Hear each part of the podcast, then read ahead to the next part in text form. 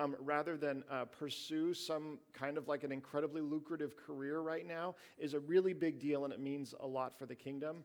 But she needs the support of many people in order to have a base to do it from. So please consider doing that. And we're really excited to be able to support you, Carmen, in that way. I'm so excited you got to share with us. Um, okay, so if you have a Bible, pull it out now. And we're going to be in Psalms as we look at Psalm 128. We have been uh, in the summer of Psalms, the Psalms of Ascent, which are the Psalms that um, the people of God. Um, spoke um, and sang and recited as they approached Jerusalem on the holy days. These 15 psalms that you find in this one portion of the book of Psalms um, were uh, they cover all kinds of different things, and uh, many people who have studied them for years since they were originally um, sort of gathered into Scripture for us uh, have noticed that the Psalms of Ascent don't just, they're not just songs that are nice to sing and nice to hear and kind of encouraging a little bit. The Psalms of Ascent are, um, are also uh, sort of give us a, a blueprint, kind of a plan for what it looks like to live life as a disciple. They kind of hit all of these different things that are very valuable in, in our journey, our pilgrimage to follow Jesus. In the same way that an Israelite was on a pilgrimage. They left their home. They spent often weeks traveling in order to get to the holy city to be able to celebrate God and worship Him with, their, with His people. Um, we ourselves, anyone who is a Christian today, are on a pilgrimage. We are on a journey as we know there is a holy city that we ultimately will reach, which is heaven.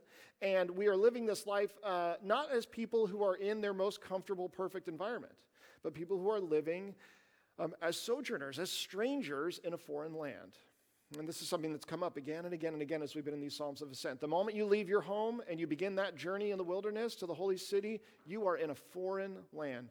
And so they would recite these Psalms sometimes as an encouragement. Um, the one that we looked at last week and the one we're looking at this week are actually wisdom Psalms. They're ones that actually speak to us about, about, about a wise way of living and about how God's people have a way of living their lives that is filled with wisdom and with truth that is like universal. And so that's what we're going to look at this morning. So I'm going to read Psalm 128 and then we'll jump right into it.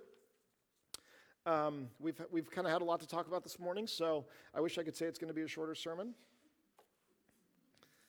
I'll just say that. I wish I could say that. Um, Psalm 128 says this Blessed is everyone who fears the Lord, who walks in his ways. You shall eat the fruit of the labor of your hands. You shall be blessed, and it shall be well with you. Your wife will be like a fruitful vine within your house. Your children will be like olive shoots around your table. Behold, thus shall the man be blessed who fears the Lord. The Lord bless you from Zion. May you see the prosperity of Jerusalem all the days of your life. May you see your children's children. Peace be upon Israel. This psalm, uh, like we said, is a wisdom psalm, which means it's kind of like a song that has instructions in it. You pay attention to the words, and they tell you something about what you're supposed to do or how it is that we live this life, and they make sense out of the life of a believer. Um, this psalm begins with this one verse Blessed is everyone who fears the Lord and who walks in his ways. Blessed means uh, experiencing peace and abundance of joy in life. Okay, that's a good thing. We all want to live a life of blessing. That is something that's universal to all of us. And if you say you don't, I could probably convince you that you do. We might just have a completely different definition of what blessed looks like. But we want a blessed life. And the psalmist promises this truth Everyone who fears the Lord and walks in his ways will be blessed. That's a pretty good, that's a pretty good deal. Sign me up. How can I do that? The reason that the psalmist describes the believer as one who fears the Lord and walks in his ways, this is a common way that believers are described in the Old Testament. And it's important. First, fears the Lord. Blessed is the man who fears everyone who everyone who fears the Lord. To fear the Lord means to recognize, you're like fear, be afraid and scared of the Lord. Fear of the Lord is awe. It is the recognition of the fact that God created me. He is the authority and the author of not only this world, but my life, me individually. He created the universe, He created the planet, He created all of us, He created me. That's crazy. That's incredible.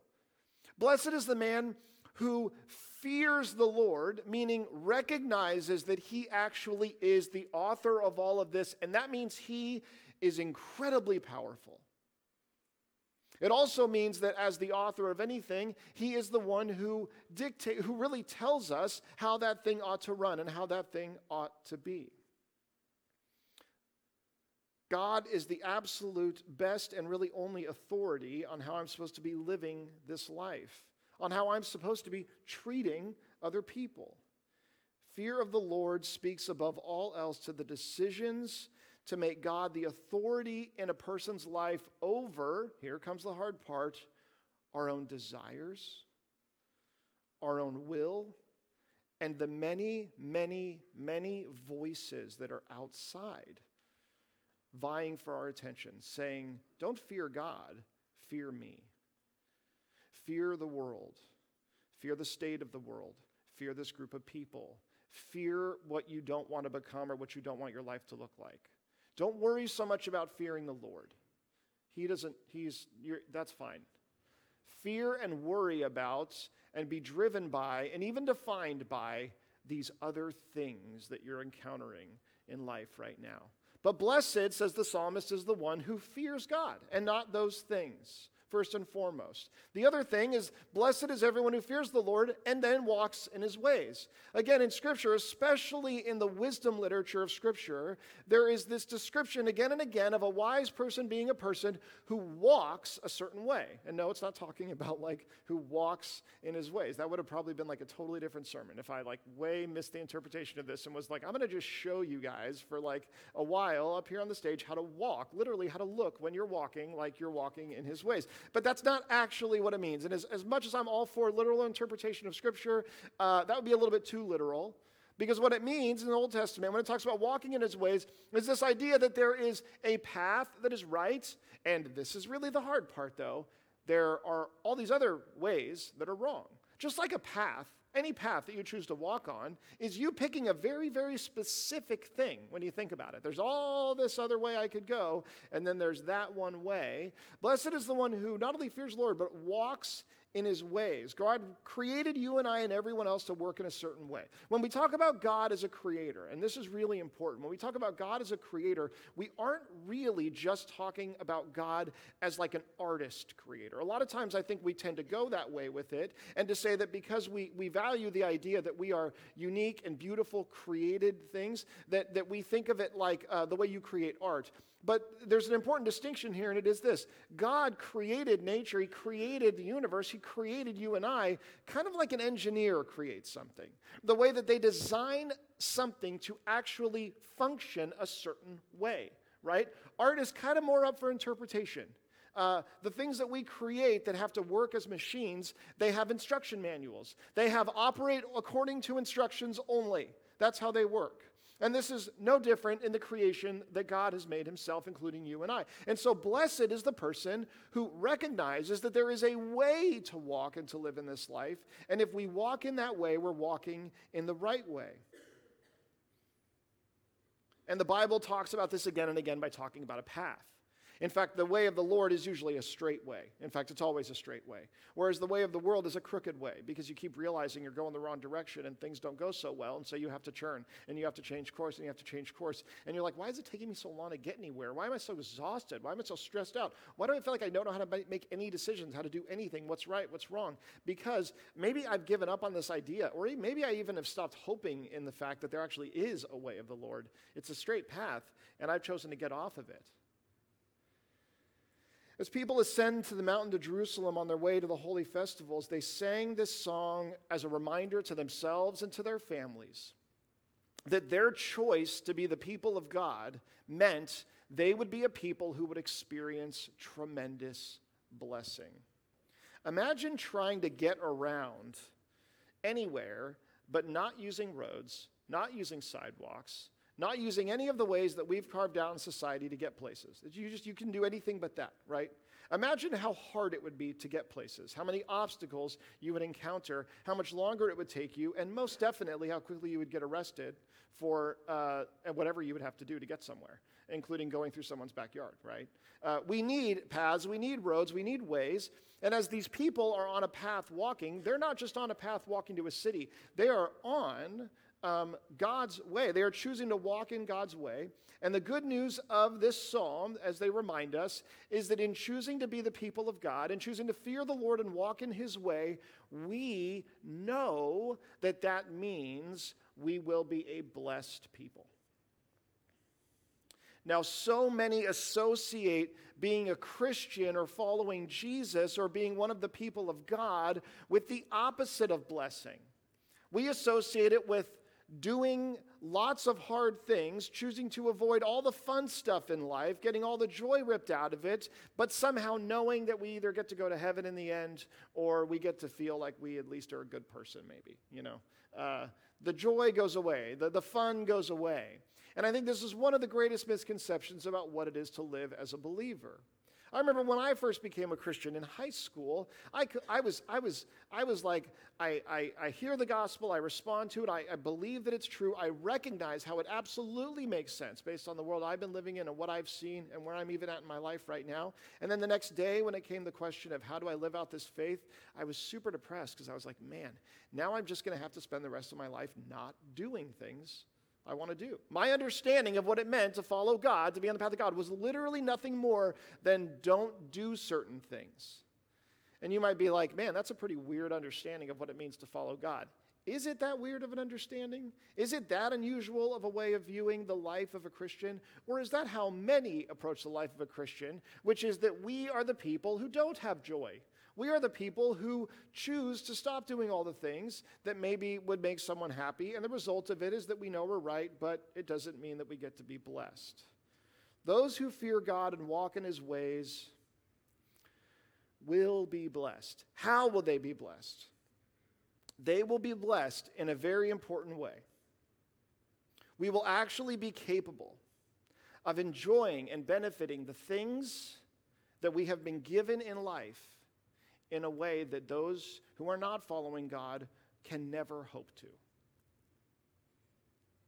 To be the people of God is to be a people of blessing. Such blessing will we experience that the world will look at us and say, wow, there's blessing there. I don't know about you, but I want that. I want my life to, I want to experience blessing in my life.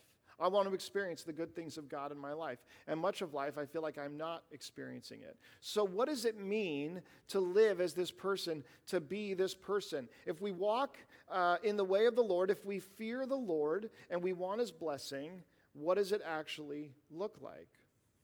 He breaks it down into a couple different things, the psalmist. The first has to do with labor and work and what we produce. The second has to do with our families and our homes. And the third has to do even with the city in which we live and what that looks like. So I want to start with the first one, which is this. The psalmist says this You shall eat the fruit of the labor of your hands, you shall be blessed, and it shall be well with you. So a person decides that they're going to go out and they're going to grow something. So you plant a seed and you, you, you first you, you work the soil and you get it ready out in the sun, you plant a seed, you cover it up, you begin to water it, you begin to care for it, and then you begin to cultivate this plant that you're growing. There's no more basic description of what it is to work in this world, it seems, than that. Um, and in an agricultural society, which is what we're reading about here when we read about the Israelites, people who depended on the things they produced, the food that they could eat for all their economy and the stuff they could grow and sell and trade and things like that to other people, uh, this is a really big deal. We work and do things in order to anticipate what's going to grow out of it so that we can benefit from that thing. This is what we do every day of our lives. We work and we produce and we grow and we play our part in making life on this planet work. And we do it in order to experience the fruits of that work. We do it We plant the seed and we water the seed so that we can eat the fruit that grows from the plant. We grow the crop so that we can sell the crop and have money to be able to get other things that we need in order to experience the fruit that comes from those things. And work isn't just farming, and it isn't even just the career that you might have. Work is what we're created to do. We're created to cultivate and to produce in this life, and we all feel driven to do it in some way or another. And without doing it, we feel aimless. We often feel even purposeless. I work when I raise my kids. I work when I go to my job. I work when I'm in my garden. I work when I'm in my wood shop. I work when I exercise and I work out. I work sometimes, uh, some of us work is being in relationships with people. It, it, we, we, if you're somebody who's like, you know, it's, it's hard right now uh, to be in relationships and to keep being in, in maybe in new relationships, right? It's be so easy for me to kind of hole up with the people, the few people that I know, maybe just with my family, maybe with anybody but my family. And then I, that's where I can find my comfort. That's where I can find my joy and my security. And so to actually go and to really be about other people is work for me. It's kind of like toil for me. For some, just living is work. Your, your body's breaking down. Life is getting so full of obstacles that just not giving up and living another day feels like it's work. Regardless, we all have this drive to work and to produce and to do something. And when we don't, when we kind of give up on that, when someone that you know gives up on that, you know there's something wrong there. You know they're not actually living the way that we're designed to live. We live in a world in which we are all getting better and better and better at being productive. We are accumulating more than we ever have before. We are get accomplishing more than we have before. We are connected more than we were before. We can do things that we would never have dreamed of doing even, even 20, 30 years ago when it comes to how much we're able to cultivate and do in this world in the time that we put into doing things. We are better, it seems, at anything related to work. We're better at working out. We're better at dieting. We're better at growing stuff. We're better at being productive in our jobs. We're living longer. We're better at staying alive.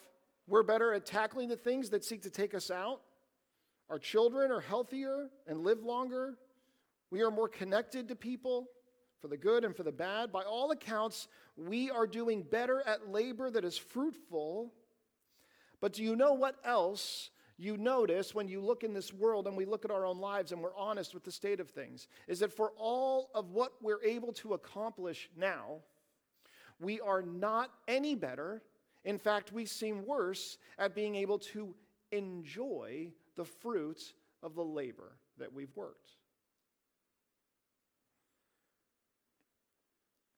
There was a study done uh, or in 1965. Congress held a lengthy hearing to discuss the looming 20 hour work week. According to their estimates, the rapidly expanding automation that we were experiencing in the mid 60s of the day meant that by the year 2000, Americans would have more free time than they know what to do with. Summer camps, they were worried, would have to stay open year round people would be taking so many vacation trips that our national infrastructure would need to be overhauled completely to handle the increased traffic. When people in the mid 60s, as we were realizing, man, technology is making productivity way easier, people in the mid 60s were going, what are we going to do in a few years when we just have all this time on our hands and we can just relax all the time? Ask anybody who was around back then if people seem more relaxed now. With all of the abilities that we have to do these things, we are so good at work. We're so good at toil. We're so good at productive living in all these different ways. We have more tools as parents, more tools in our families. We have more tools in anything that we endeavor to do. I can go on YouTube and watch a couple videos and figure out how to do anything. and then go buy a bunch of stuff and try to do that thing and realize I need a lot more than those YouTube videos. Thanks, guys. But the problem that we have is not the work and the productivity, it is the ability to enjoy the fruits of our labor. The psalmist says, You will eat the fruits of the labor of your hands, and you shall be blessed, and it shall be well with you. We're terrible at this. And what Scripture tells us is that one who fears the Lord and walks in his way will be blessed. Why? Because they will be in a position to be able to actually enjoy the fruits of their labor. Well, why would that be? Because the one who fears the Lord and walks in his ways has all that they need in God himself. They have nothing to prove to the world existentially. My work doesn't need to be defining who I am. All the things that I do don't need to be distractions from other stuff in my life. If I am a person who am truly fulfilled by God as I, as I am designed to be, and his people are, then the fruit of my labor is simply the fruit of my labor. I can enjoy it, and I can go to work the next day and keep doing it. We earn money, and we say, I just need a little bit more money. I just need a little bit more. Once I get a little bit more, then I can stop and I can enjoy it. Then I can slow down and I can relax. Once I get through this season, once I get through this time, once I get through this life stage, once I get through this phase, then I can relax and I can enjoy the fruits of my labor. My passion for the position that I'm in. I've talked with so many people who have a passion for like a position that they get in life, you know, a job or something like that. And then you talk to them in the middle of that job or a year later maybe, and that passion has completely become eclipsed by the next thing that you want to get, the next thing you want to do. Or if your boss didn't turn out the way you thought, or the people you work with didn't turn out the way you thought, then all of a sudden that thing that you were passionate about doing, all of a, all of a sudden is just toil. And now all you're focused on is what is it that I could do that's different from this? Because it doesn't seem to be fulfilling me the way that I thought that it would. My boss doesn't appreciate me. What's the point? Now, the work that I'm doing isn't leading to the kind of ends and the productivity that I want. And this isn't just true in a job. I work out, I don't get the results I want. I diet, I don't get the results I want. I don't feel as good as I felt in the very, very, very, very, very, very, very, very, very beginning of the diet. I raise my children, it doesn't feel the way I thought it would. I'm in a marriage, it doesn't feel the way that I thought that it would. I'm in community in the church. I serve in ministry. I reach out to other people. All of these things we do because God made us people who do, and that is good. But we do these things going, it isn't as good as I thought that it would be if we're doing it to get something that defines us out of what we do. The good news about being blessed is that we don't need that. I remember talking to my father in law, who was a successful doctor in private practice. And as he was approaching the age of retirement and then blew past the age of retirement, he would tell me constantly when we would see him and he would have to go off to work again and again that he's been trying desperately to find someone to hand his practice off to. He said, I built this practice, I built this thing that I'm very proud of. It's, it's very lucrative, and all I need is a good doctor that I can bring in and I can hand this thing off to. And because of where they lived and people didn't want to move there, really, uh, they like were limited on the people that could come and do it. And there was a point at which, after year after year of watching grandkids growing up and going to work and not being at home with his wife and being able to do these things, he got to a point where he said, It just doesn't matter anymore. I got to be done. Even if I know that this thing that I built doesn't last and doesn't survive. Why? Because I'm realizing that this thing that I built isn't what I was doing it all for. You see, when we need the work that we do to fill the void that God is in the life of a Christian, then we cannot enjoy the fruit of our labor. But blessed is the man who walks in the way of the Lord and fears him. Why? Because they have the right priorities.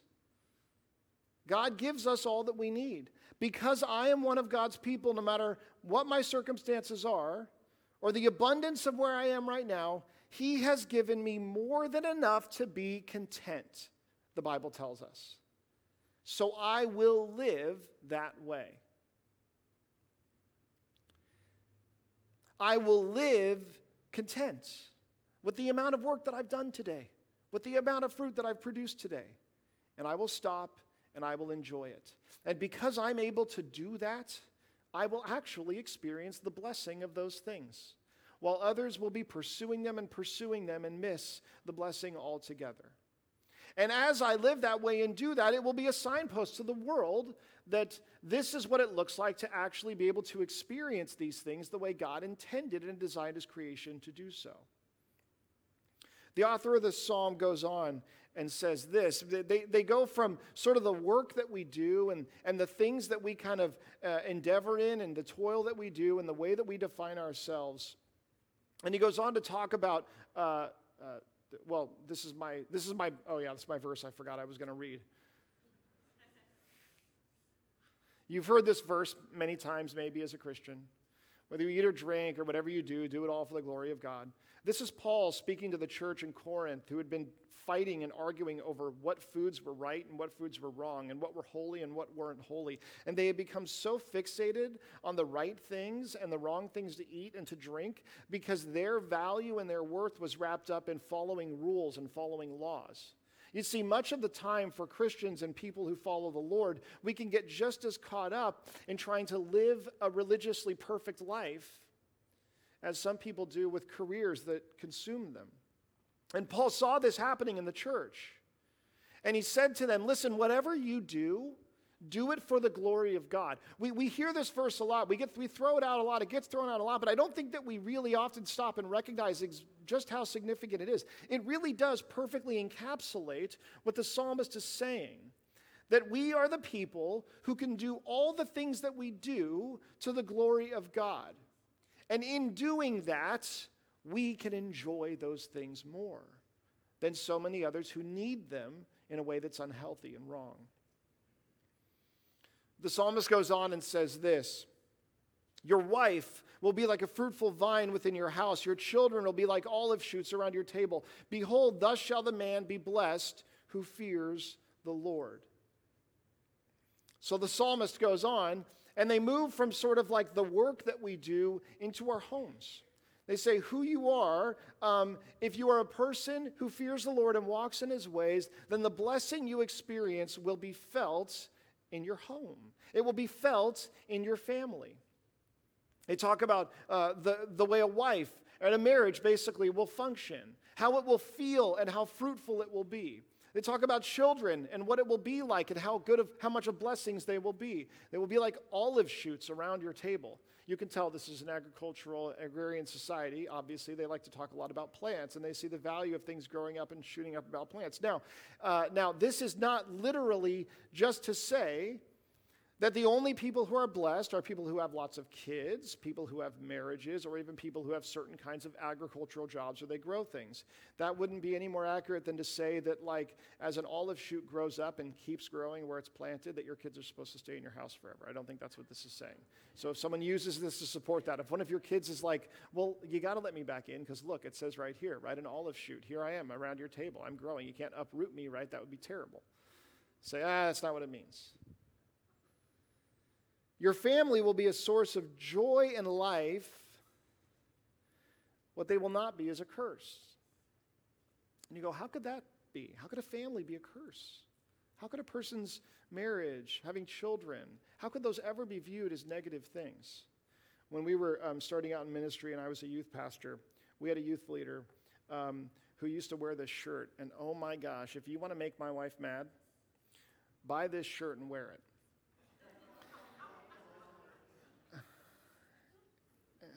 Yeah, yeah, she's not happy. And, uh, and I think that's the right response, everybody. I think that's the right response. It was just somebody coming in and laughing and joking about, like, you know, ha ha ha, look at this funny shirt I found in this thing. Um, but uh, she was also a wedding photographer at the time and was at a lot of weddings. And one of the things that commonly gets joked about is this concept right here, right? Oh, you get married and your life is over, right? The old ball and chain, right? Freedom is gone, right? All these things are gone. And we joke about these things, but this isn't just a joke. This is actually the way that um, something that starts out beautiful and wonderful can absolutely be viewed, um, especially if we do not have a fear of the Lord and walk according to his ways. You see, God invented family, He invented marriage, He invented uh, this concept of us reproducing by parents having children, raising them in their families, and then them going out in that way. And he invented it to function and work in a specific way, and it all had to be built on one thing Him. And so when these relationships in our lives, our families, are built on Him, they will be a blessing to us. What they will not be is a curse. And you have to only live in this life, in this world, in the flesh for, for a few years and be in a marriage or have a family to recognize how easy it is for that thing to happen. Uh, when we find the person that we want to marry, it's like finding a rock amongst all these other rocks and looking closely and seeing that it has these specks of valuable gold in it and going like look at what i found look at what is here and we stare at that gold and uh, you know you might you might want to pull down show to somebody and say look at how great this is look at how amazing this is this is how it feels to find just the right person to find our soulmate to find the person that we are crazy about enough that we would say, you know what I'm going to do? You know what I'm going to do? I'm going to devote, I'm going to commit my whole life to being with this person. And do you know why I'm going to do that? Because I want to have a good life. And I think this person and I are going to have a pretty good life. That is ultimately uh, uh, much of why we make that decision, why we make that choice. We say, look, Look at the valuable things that are here, the wonderful things that are here. I can't believe who I found. I can't believe how amazing this person is. You find a person, you fall in love, and because you say, This person, like, I want to build a life with them. This person, like, I like who I am when I'm with them. I love these things about them that are different from everybody else. I'll say that again. I love these things about them that are different from everybody else. They go, you know what I want to do? I want to stand before all the people in my life and I want to go back to Scripture because God invented marriage. And I want to, I want to commit in, in, in His name that I'm going to, I'm going to devote myself to this person for the rest of my life. Why? Because I know that only good can come of that then we begin to live life married. After a while, something begins to happen. What seemed like a rock with some incredibly rare, valuable gold specks in it starts to look kind of like a rock with only a little bit of gold in it and a whole lot of rock in it. And we start to go, man, like they do that thing a lot. Or this thing that I like about them is kind of like always there, you know? Or they're always there.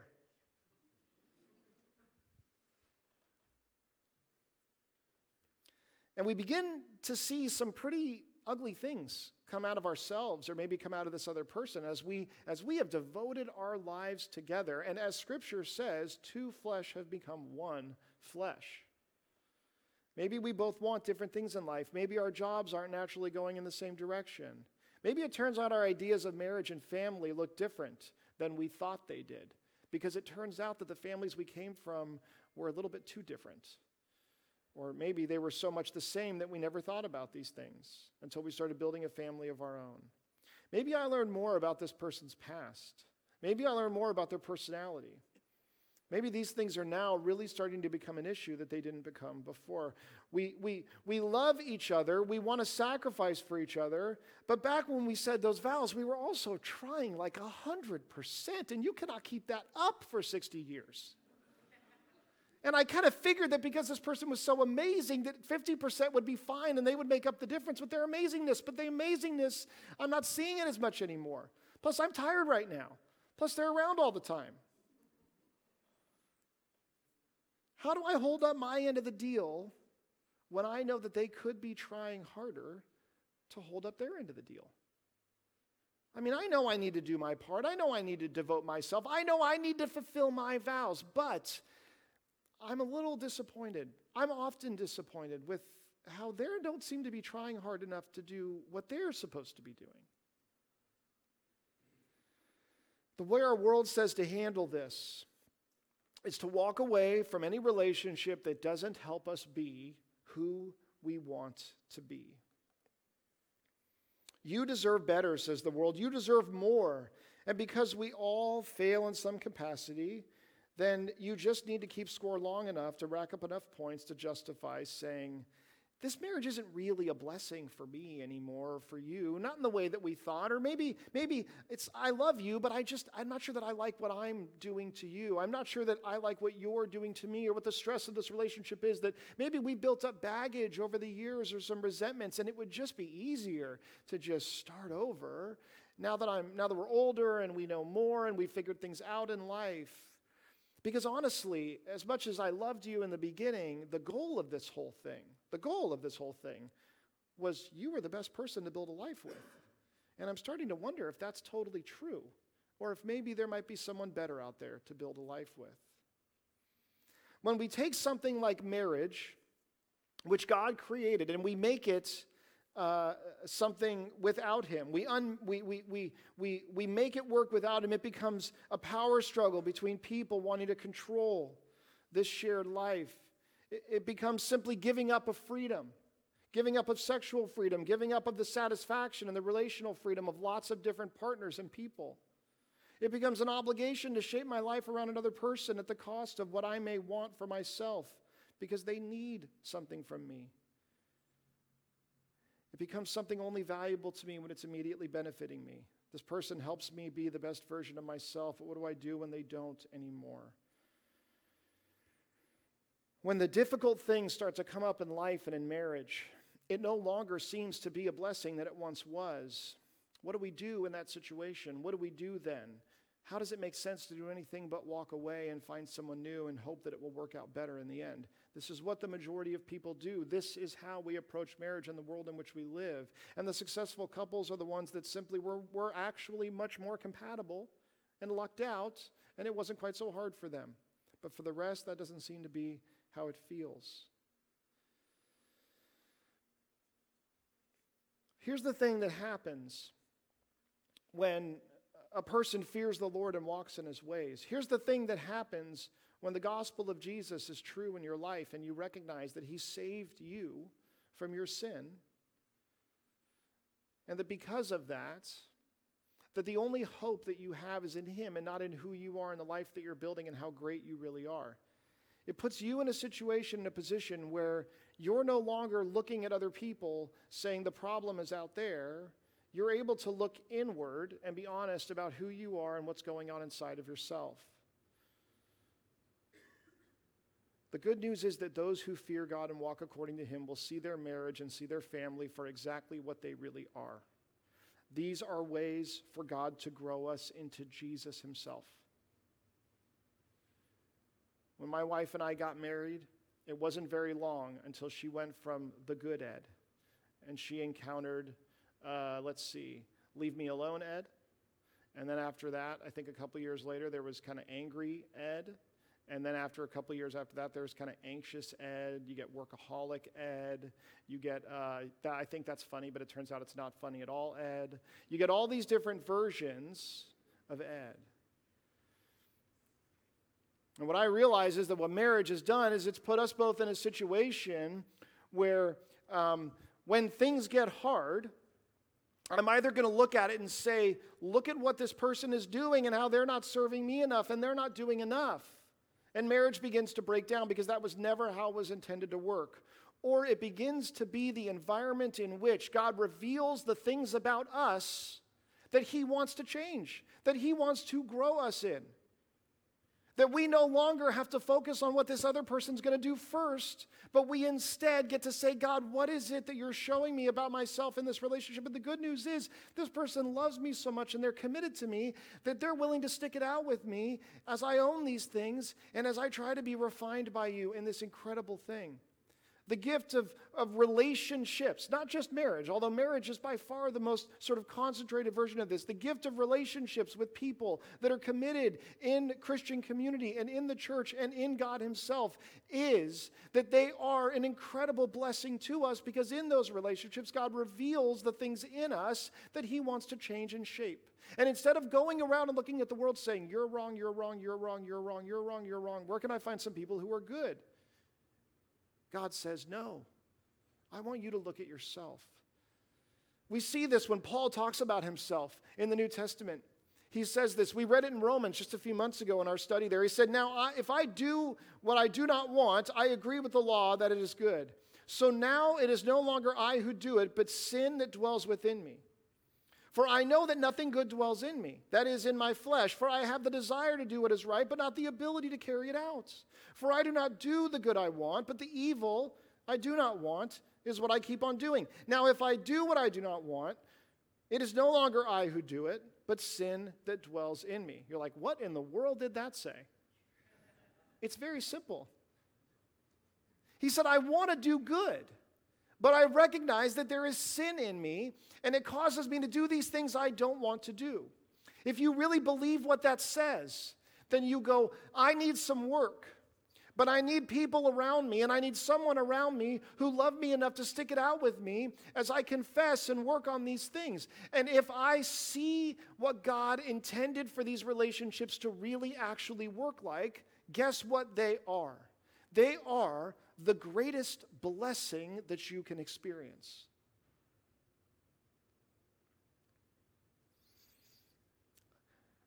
I learned, uh, I've learned through my marriage uh, to uh, do a better job of seeing what I'm doing and not necessarily focus so much on what my spouse is doing. Now, that's very hard for me. I've gotten really good at um, communicating a certain way. And uh, it's kind of what I do. It's how I try to get out of things, especially when I'm in trouble and I've blown it. I, I have these amazing lead ins, you know. Uh, I'm, I'm really sorry. I know I shouldn't have done this. I know I shouldn't have said this. I know I shouldn't have acted this way. I, you're right. I can do a better job of maybe summing up what, you know, what she's upset about than she might be able to that I'm doing or whatever you know, just really, really good stuff, really amazing stuff. And then just, just right at the end there, just right at the end there. If you just were willing to, you know, uh, if you could just remember to, if you could just keep in mind, and um, because my wife's pretty smart, she knows what is happening here. is it's like, it's like, even in the moments when I think, that I'm willing to look at what I'm doing and say, God, what is it that you want to reshape in me? I'm sometimes just getting really good at still putting it back on another person and saying, but really, we're not going to be able to move forward until you do this thing. Now, I know I'm the only one who does something like that. And I'm sorry that you guys have to deal with this and deal with me. But I don't think that's just something that happens in marriages. I think marriage is the most concentrated form of what happens when people are in relationship with each other. I think it's what happens in all the relationships that we experience in our life. That we put ourselves around other people, and the more in community we are with them, the more those relationships can feel like a blessing or a curse. The blessed person isn't the one with more relationships, and it isn't the one with the perfect spouse. It is the one who fears the Lord and walks in his ways and recognizes exactly how he intended this thing to work. That person is truly blessed because he is using these things to shape us into something beautiful and wonderful. And it is because we're committed to each other that we can do that and we find our life in Him. We see the same thing happen with kids. You know, Justin was talking last week about about potty training and about his daughter and about everything. And I'll never forget when Justin came into my office right after he and Megan moved here from North Carolina. They drove all the way across country. He was about to start his new job as a youth pastor. They had their five year plan. You know, we're going to work, we're going to save up some money, we're going to buy a house, we're going to do all these things, and then we'll have kids. Uh, and he sat in my office and he said, I got to tell you something. And it was like serious. I was like, this is like, this is like, very bad news, whatever it is. I was thinking something had already happened, and he was like, I'm, I'm out of here. This is, this, this is not the place for me. And he just said, Megan's pregnant. And I was like, What? And he said, Yeah, it turned out, yeah, we found out she was pregnant two days before. You guys have probably heard the story. We found out she was pregnant like a few days before we left to drive across country to come here, to be away from all of our family and everything. She drove across country with like a bowl in her lap, I think, and was like not feeling too good. Um, and as you know, what's, what's crazy about that is like this is the way it works with kids. This is the way it works with families. Is that we all kind of have the plan and the way that we want things to go. And then if it kind of, you know, if it obviously doesn't go that way, uh, for us, we experienced kind of the opposite extreme. We tried and tried and tried to have kids biologically, and it wasn't working, and it wasn't working, and it wasn't working. And so there was this feeling of like, um, of like, here's the terms on which I would like for it to work, okay, God? And, and if it could work that way, what an incredibly great thing. And if it doesn't, it can be a struggle for us. Now, most of the time we make do and we go, this is great, this is amazing, this is a blessing. But the fact of the matter is that um, we can want kids and we can want families for so long and so much of our lives, but if they don't come, um, if it doesn't end up turning out the way that we thought that it should, if it doesn't end up turning out the way that we wanted it to, then these very things cannot feel like a blessing to us, they can feel like a curse. And in the very same way that marriages and relationships can feel that way, we can feel that way when we're building families. But what the psalmist is saying here is that this person who is blessed will look in their home and they will find blessing here because they recognize not that their happiness and their fulfillment is found in these people that God gave them. Their happiness and fulfillment is recognizing what He created this thing to do. Here's the good news, parents God did not call you to raise junior Olympians. He did not call you to raise Rhodes Scholars. He did not call you to raise the next president of the United States. He did not call you um, to raise a child that everyone else would be jealous of and talk about how much better your kid is than their kid. He did not call you to build a family that looked amazing on a Christmas card. He did not call you to be the most religiously upright family in the church. He did not call you to have the best have kids who had the best manners ever. He called you to raise and disciple children in him. There is no better way to disciple a human being than to raise a child in your home, in a home that loves and fears the Lord. And so the good news is that is where blessing comes is being able to maybe let go of all of the things that our secular world worries about defining as what a parent should be doing, what our kids should look like, what our family should look like, and saying instead, maybe God intended for this to be built on Him. And then when it's built on Him, and us loving Him together, and us sharing Him together, and us walking through that together, and it doesn't have to be all these other things, then it can become a huge blessing, even in some of the hardest times that we encounter.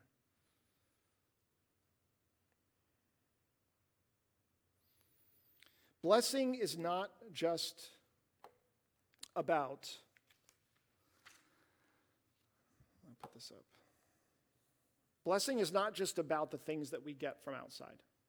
And that's how we think of it. When we think about being people who are blessed, we think about getting things. We think about circumstances. We think about material goods. We think about abundance. And we think um, those are the things that will make me feel blessed, and those are the things that people will see in my life and they will say, wow, you're a lucky, fortunate person. That's not where real blessing comes from. That's not what it truly means. Blessing is not about the things and the circumstances that God gives us, it is about God giving us the ability to be blessed by these things. To be the people of God is to be able to find joy in the things that we are given. To be a people who can be blessed in those things, who can be blessed whatever the family looks like in the end, who can be blessed however the marriage seems to be going in the moment, who can find blessing in the work that we do, whether it's exactly what we wanted to be doing today or the last thing that we wanted to be doing today, whether we thought we were productive or we felt like we didn't produce a single thing. Blessing is not getting those things from God. Blessing is finding joy and fulfillment in God and then getting to enjoy those things exactly how He intended us to. What the psalmist finishes by saying is the Lord bless you from Zion. May you see the prosperity of Jerusalem all the days of your life. May you see your children's children. Peace be upon Israel. What he's saying is the city of God, the city and the world, the church, all of these things will be transformed and will be blessed when you are blessed in this way. It works outward like a rock that you throw in a pond and it makes these waves that move out. If I am blessed in the Lord, if I recognize who He is, if I fear Him and I walk in His ways, then my relationships with people will be blessed. And they will be right, and they will be in Him. My work will be fulfilling to me, and it will be in Him because it will be right, and it will be affected by that. And then the world, as it is filled with more and more people who live and act this way, will be changed by it. We will live in prosperity. We will see generations after generations fearing and loving the Lord if we make Him the object of our love and our affection. I say this knowing that we all are here this morning with so many different circumstances in our lives. There are some of you here who feel like, no, I've, I've, had, a really, I've had a really fortunate hand. You know, God's given me the things that I wanted when I wanted them, the way that I wanted them, and boy, oh boy, do I feel blessed by Him. But I don't think that's how most feel. And the psalmist is not saying that, um, that the Christian will be blessed by getting things from God. But what the psalmist is saying is that the Christian will be blessed. We are a people who can know that in following him, we will experience a joy unlike any other. And that is a really good reason to follow him. But we experience that joy despite the circumstances and where things are right now. We experience that joy by finding our life and our hope in Him and then being able to enjoy these things and truly be blessed by them. Let's pray.